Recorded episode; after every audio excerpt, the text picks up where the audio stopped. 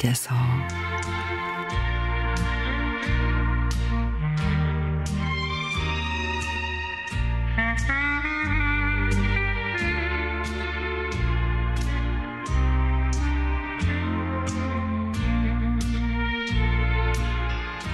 언제부턴가 내 이름이 사라졌습니다.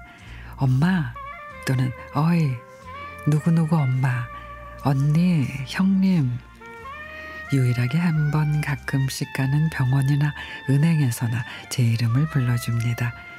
그래서 내 이름을 찾기로 했죠. 먼저 남편에게 앞으로 나를 부를 때 어이라고 부르면 대답 안 할 거라고 했더니 갑자기 왜 그러냐는 눈으로 쳐다봅니다. 그러면 뭐라고 불러줄까?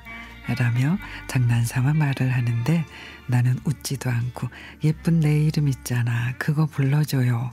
그랬더니 아니 이 사람 우리 나이에 이런 불 이름을 불러주는 사람이 어디 있어? 그래서 없으면 우리가 먼저 하면 되지. 그러니까 앞으로 나를 부를 때 성은 빼더라도 이름 불러줘. 그렇게 남편에게 말을 하고 친구들과도 톡을 하면서 앞으로 우리 서로 이름을 불러보는 게 어떠냐 그랬더니 좋다는 사람도 있고 이름이 너무 흔해서 길에서 부르면 서너 명은 돌아볼 걸 하며 싫다는 사람도 있습니다.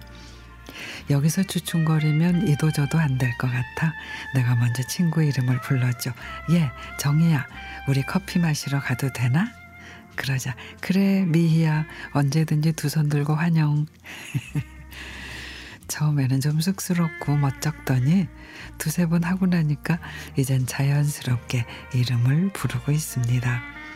친구들끼리 있을 때는 이름을 불러주며 하하호호 웃고 나는데 또 많은 사람들이 모여 있을 때는 이름 뒤에 여사라고 붙여서 부르니까 서로 대우받는 느낌이라며 다들 좋아합니다.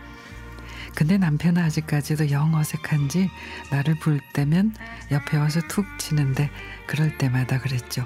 이름을 부르면 내가 쪼르르 달려갈 텐데 하면서 남편 이름을 불러줬더니 조금 어색하지만 부르다 보면 익숙해지겠죠. 아이들이 엄마라고 불러주는 것도 좋은데 가끔 기분 좋을 때는 이름을 불러달라고 했더니 알았다고 하면서도 아직까지는 아니네요.